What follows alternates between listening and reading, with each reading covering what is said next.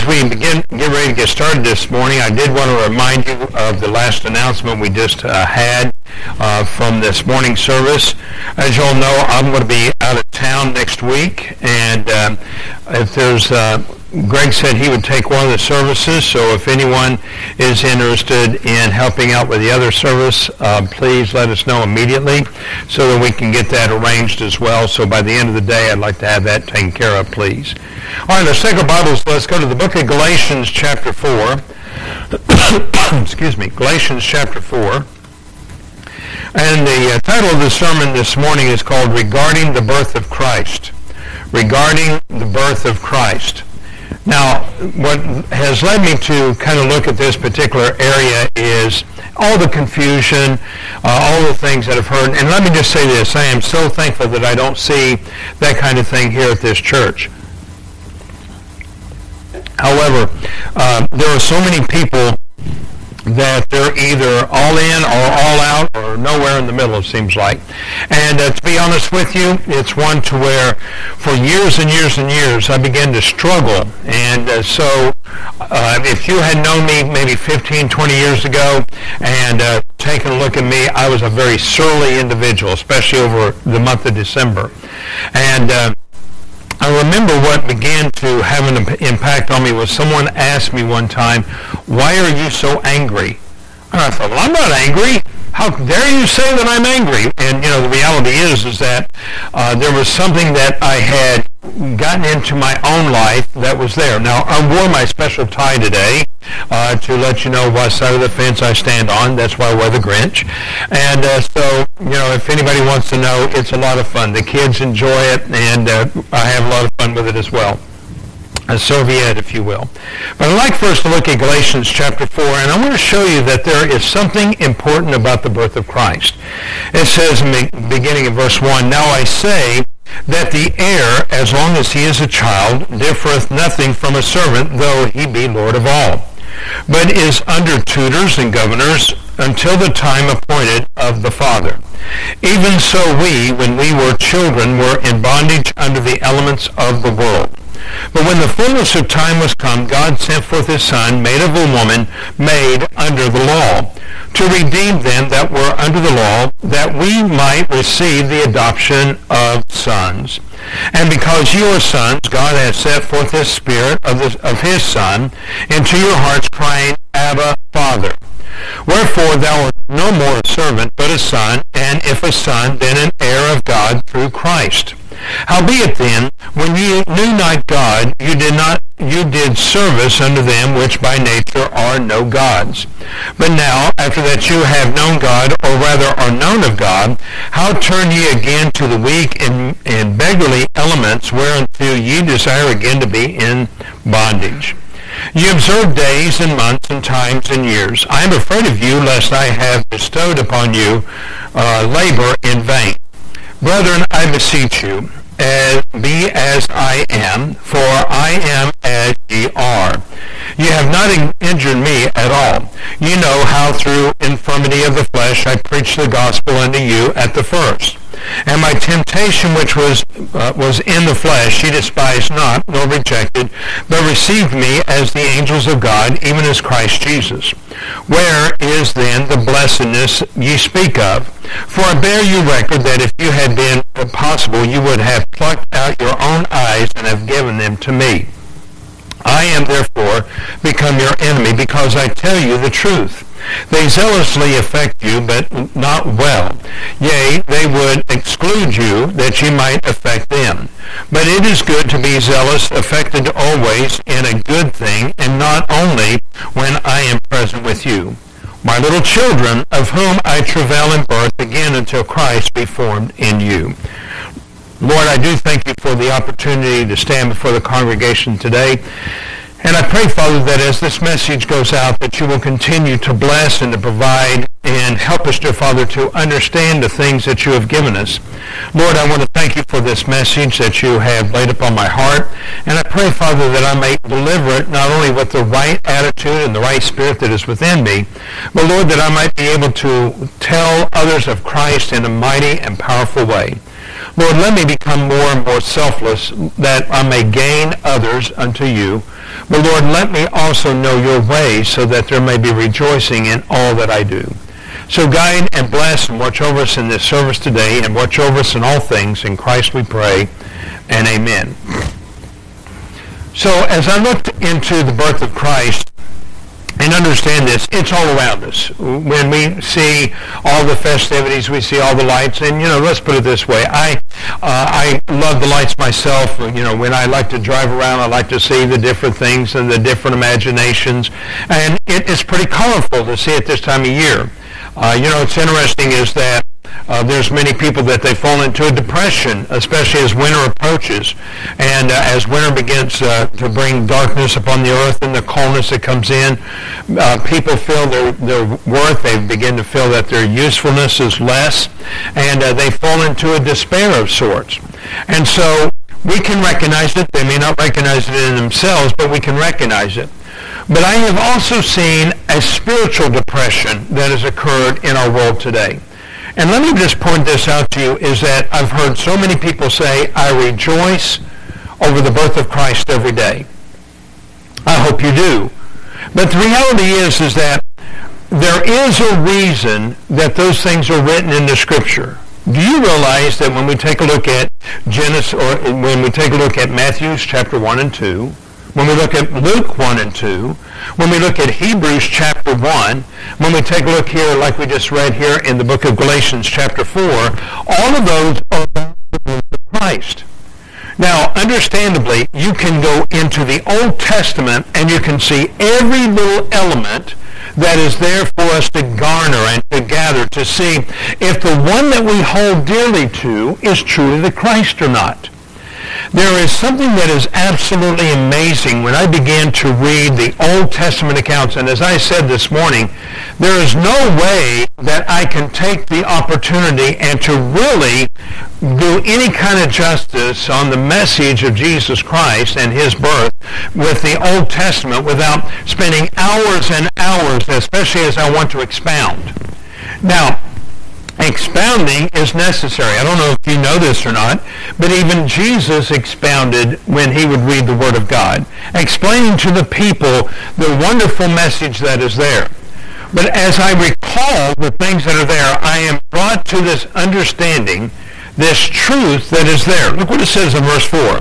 But when the fullness of time was come, that's an amazing part to me. When the fullness of time was come, God sent forth his son, made of a woman, made under the law.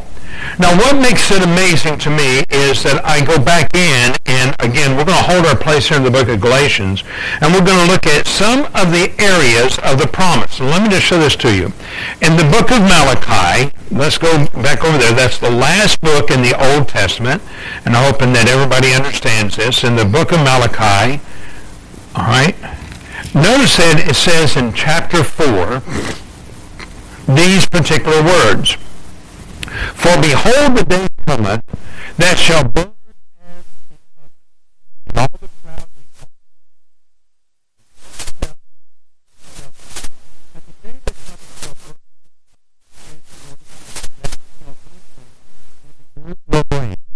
But I arise in his wings, and you shall go forth and grow as calves in the stall. And you shall tread down the wicked, for they shall be ashes under the soles of your feet in the day that I shall do this, saith the Lord of hosts. Now, I bring this one particular verse to your attention, or this one particular passage, because in chapter 4, and you can read the rest of it, it's very, it's, uh, chapter 4 is only six verses, you can see the last words that were stated at the end of what we now call the Old Testament, and the book was closed. Never had there ever been a time without the direct declaration of the Lord God being spoken or being delivered unto the children of Israel. Even with Adam, after Adam and Eve had fallen into sin, there was the promise of redemption. And the promise of redemption was it was given unto Eve that that would be understood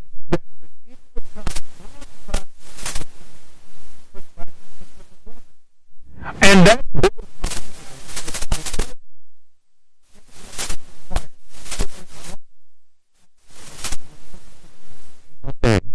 and all into place. But even more so, God his design. He, he directed every little detail. You know, it says over in the book of Psalms, the heavens declare the glory of God. Now, I don't know what the heavens looked like before the flood occurred but I'm sure that as those stars were being seen upon the great canopy, that they shone through a special image that was there. What was that image? I don't know. I wasn't there. I can't tell you, but I will see it someday if the Lord will allow. And as that time comes in, I can imagine they, that they would say, you see, that's Virgo. We are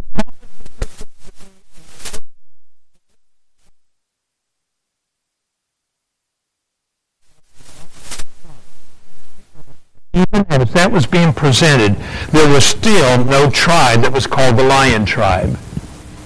So the more I see these things, the more that I realize for us to learn the truth. I'm going to show you another one, and this is where we're going to we're going to camp here just for a moment. Let's go to the book of Genesis, and let's go to chapter 17. And then in the book of Genesis, chapter 17, there is an amazing response. Now, it's a little bit of a lengthy reading, and if you'll bear with me, I would appreciate it. But in Genesis chapter 17, the Lord visits uh, uh, Abram one more time.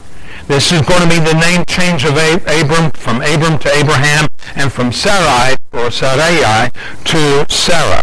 Look what it says beginning in verse 1.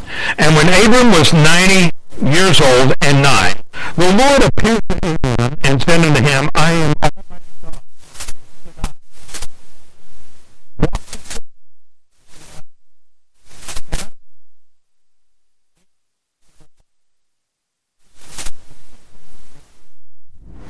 there had been 13 years of silence because of Ishmael. How do I know that? Go back to verse 16 in chapter, uh, chapter 16, and it says, And Abraham was fourscore and six years old when Hagar had bare Ishmael to Abram. So there was 13 years of silence. Up to this point, God had never been that extended silent unto Abram. But now because of the birth of Ishmael, there was this deep silence. Now comes, uh, now comes the Lord God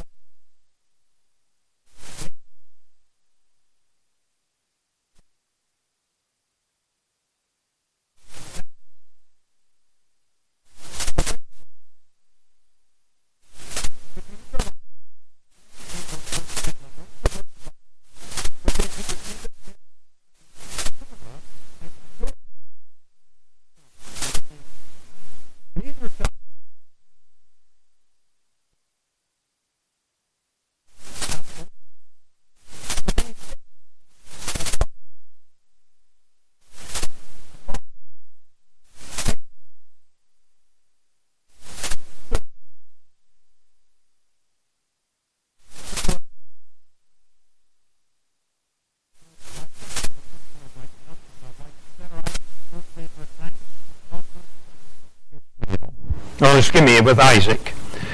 And notice again, people would laugh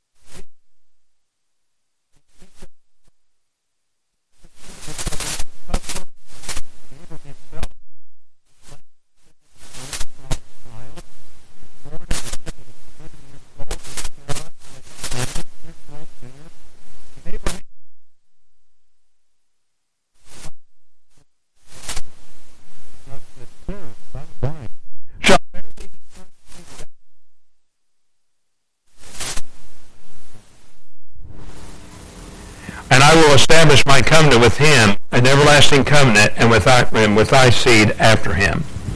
As for Ishmael, I have heard thee, behold,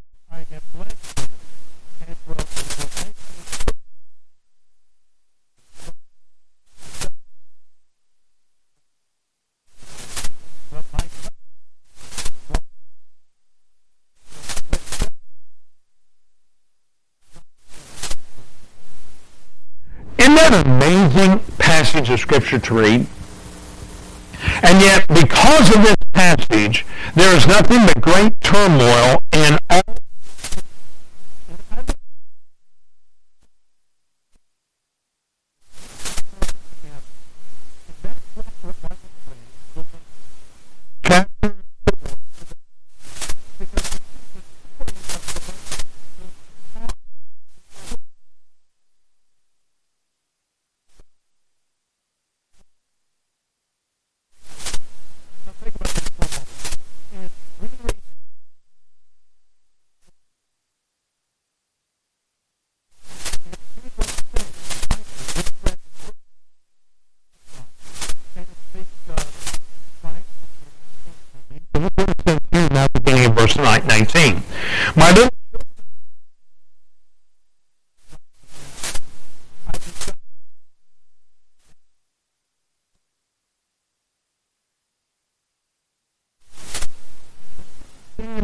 stand and doubt me because you want to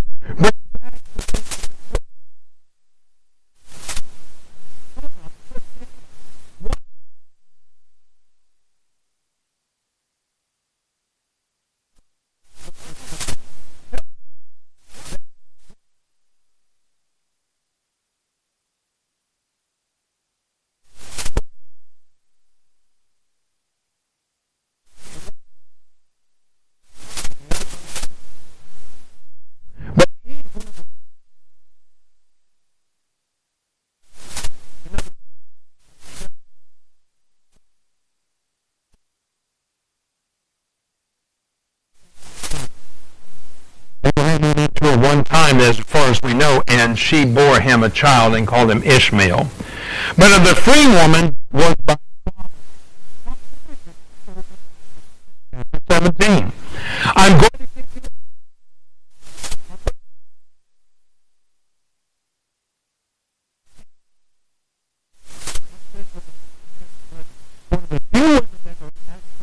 you in that product of faith and that testimony in the hall of faith, if you will, is Sarah because God gave her strength and grace in her. Now we have a couple of ladies that are in here, and they're pushing 90. You ready for another baby? Do you want another child right now? If, you know, here's the thing. We look at them and we think, well, that's kind of crazy. Uh, you know, I'm, be, I'm beyond the childbearing years. Do you realize Sarai also thought the same thing? I'm beyond.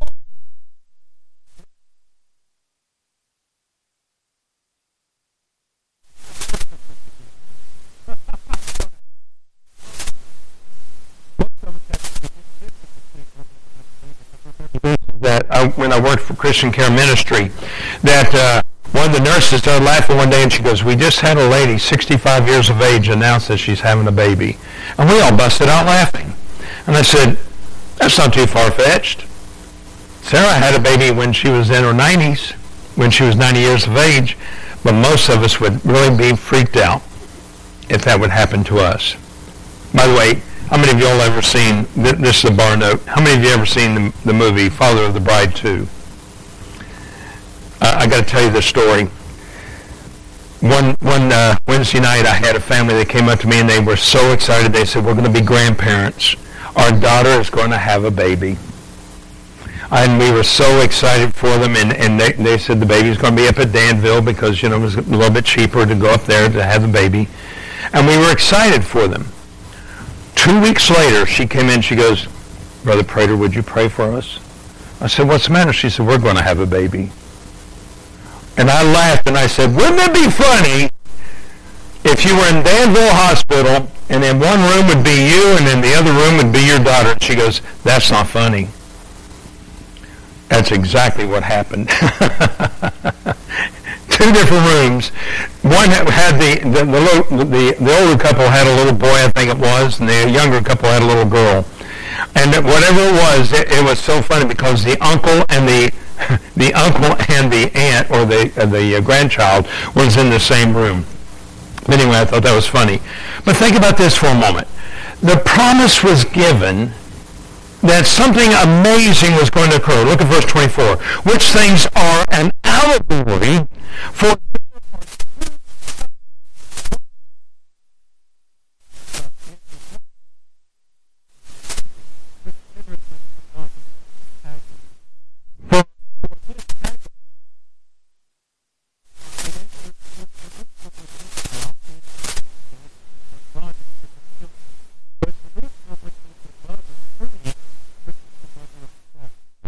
to explain to you what's going on.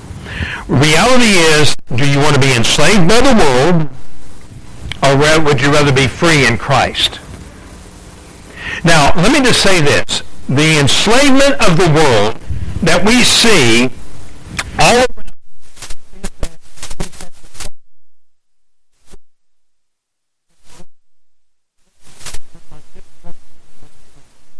But in Jesus He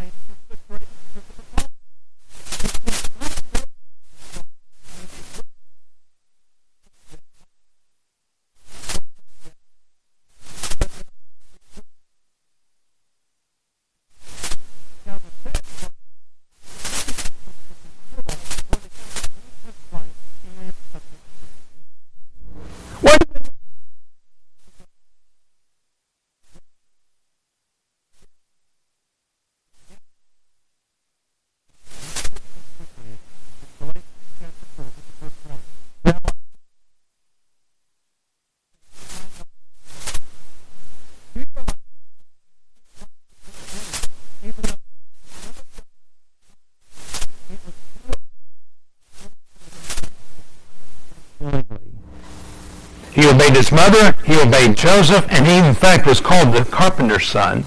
Look what else it says. He differeth nothing from a servant. Who could tell the difference between Jesus Christ and some other child that was upon this earth? I believe that with Jesus it was demonstrated that there was a difference in him when during his bar mitzvah he stood before the wise men of the time when he was 12 years of age and they asked him questions and he was answering them and they were confounded by his answers. Shows you the power of God that was in him. But still he allowed himself to remain under subjection to his parents until the time that he came and announce that I am the Christ. Now, why do I bring this up? Because we want Jesus in a safe place. Do you realize the two places we want him? We want him either in a manger or we want him on a cross. And he's in neither place. You see, everything that I have read in the scripture points out to me the truth that is in Jesus Christ. And I look at Satan, how that he tries to destroy everything about Jesus in his own way of doing it. Where was Mary and Joseph at the time that Mary became pregnant with the Savior in the little town of Nazareth? She went down into she went down into Jerusalem, or where we find Zacharias was now serving. And soon as she entered in, the baby was in a man keeps saying,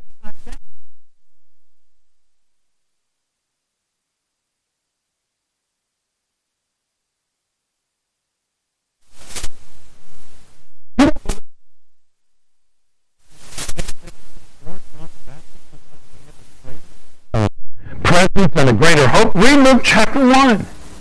And in Luke chapter 1, we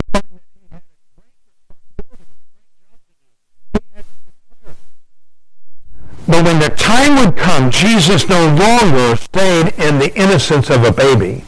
He no longer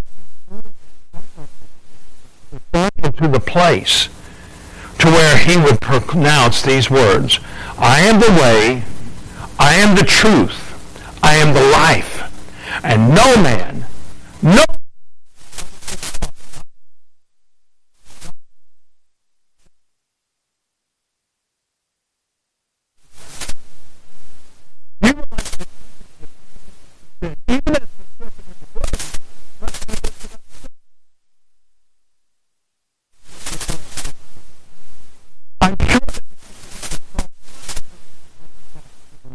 words immensely in his heart.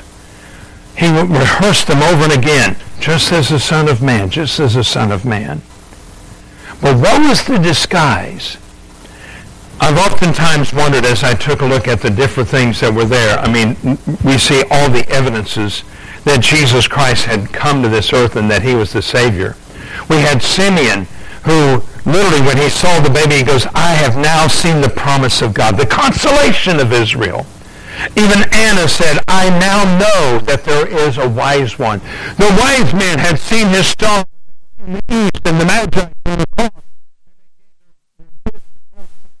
To recognize and to declare every piece of the puzzle was fulfilled.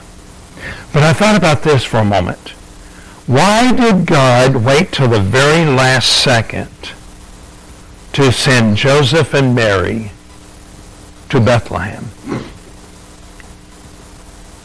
Number one, had they gotten there earlier, the Lamb of God would not have been born in a barn. He would have been born in a house.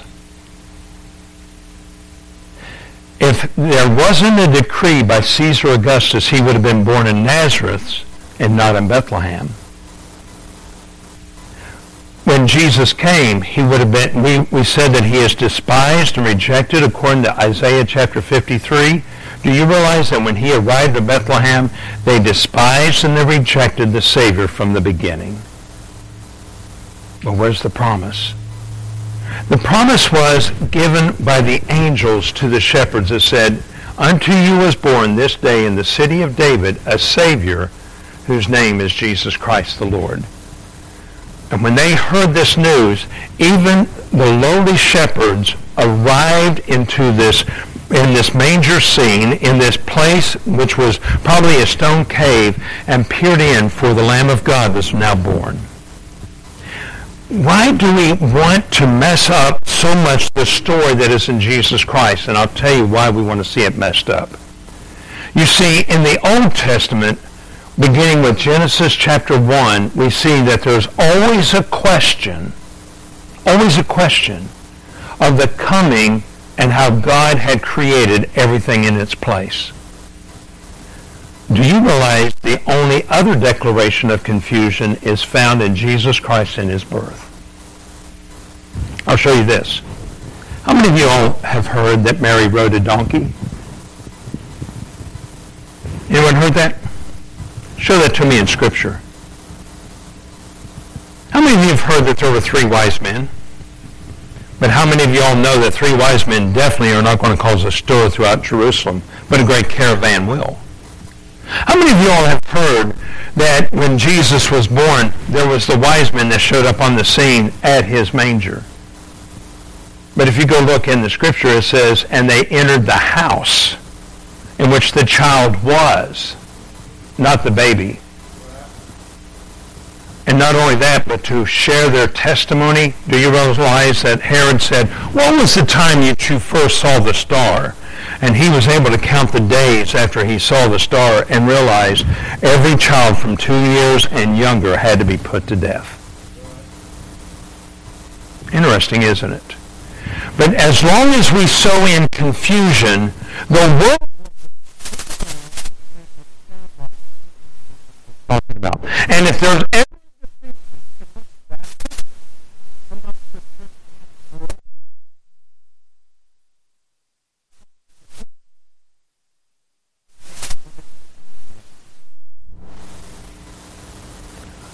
tell people to read the Word of God. There's nothing more special, nothing more important. And the thing that really amazes me, and I'll, and I put this in my notes as well, we like to give honor unto a cardinal or a bishop more than we'd like to give honor to the Lord.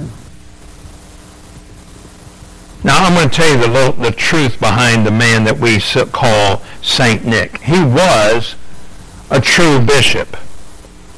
In the very strongest sense of the word, in, in 325 AD, I guess it was, because he was actually a signer of the Nicene Creed, he literally heard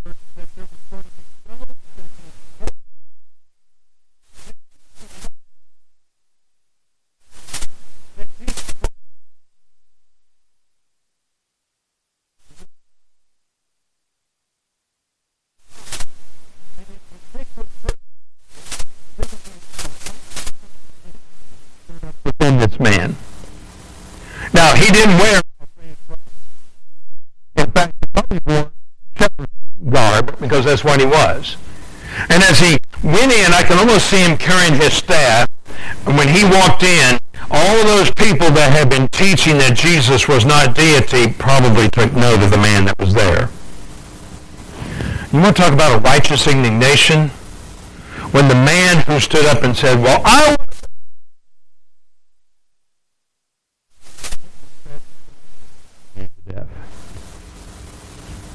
How many of you have heard that story? It's an absolute truth. And I really believe that if St. Nick, if you will, if he had seen all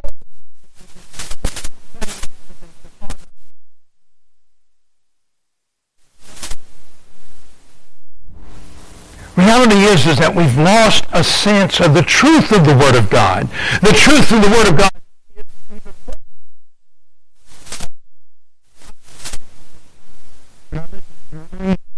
Do you realize Santa Claus does not come by eight reindeer? He comes in on a horse. You know how he comes in Italy? In a boat. So why is it that we make it so spectacular? Because we don't want to know the truth. And all the righteousness of Nicholas, of Bara, would never do anyone any good without the righteousness of Christ. Now, I'm not asking you all, you, you, you know, if you want to celebrate the, the, the holiday, by all means celebrate it. But celebrate it for the right reason. I'm going to tell you the way I think it ought to be done. Sit down with your family. You know, last year was my first year, first holiday that I got to spend with everybody, and we met in this back area. And I just took the Word of God and I said, would you all read this? And we took Luke 1, Luke 2, Matthew 1 and Matthew 2, and we read it. And my heart was overjoyed. You know why it meant so much to me? Because it was the pure essence of the Word of God. I'm going to read to you something, and it's a charge that every one of us should be thankful for. Let's go to the book of Luke, chapter 1. And I want to thank you all for putting up with my poor reading today my eyes are crossing for whatever reason. But I want you to listen to this testimony beginning at verse 67 as the charge went to John, which we would know as John the Baptist. Everybody there? Luke chapter 1. And let's go down to verse 67. And Zacharias' tongue has been released, and he's holding his son. I really believe he was holding John. And his father Zacharias was filled with the Holy Ghost and prophesied, saying, Blessed be the Lord God of Israel, for he hath visited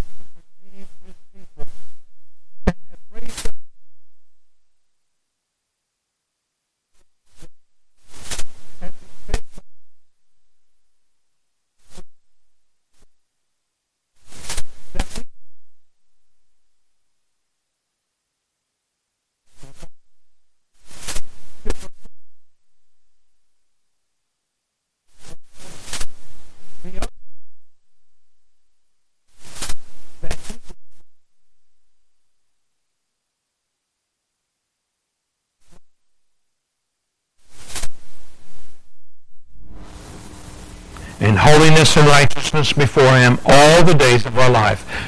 And then he looks at John and he says, and thou, comma, child, comma.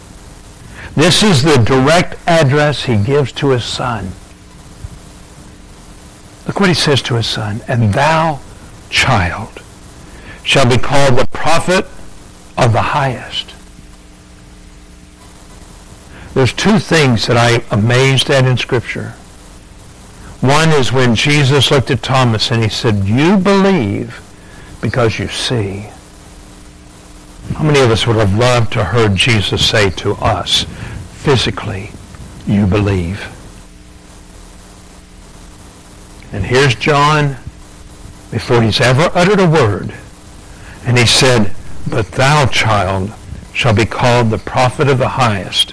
For thou shalt go before the face of the Lord to prepare his ways, the herald, to give knowledge of salvation unto his people by the remission of their sins, through the tender mercy of our God, whereby the day spring from on high hath visited us, to give light to them that sat in darkness and in the shadow of death, to guide our feet into the way of peace.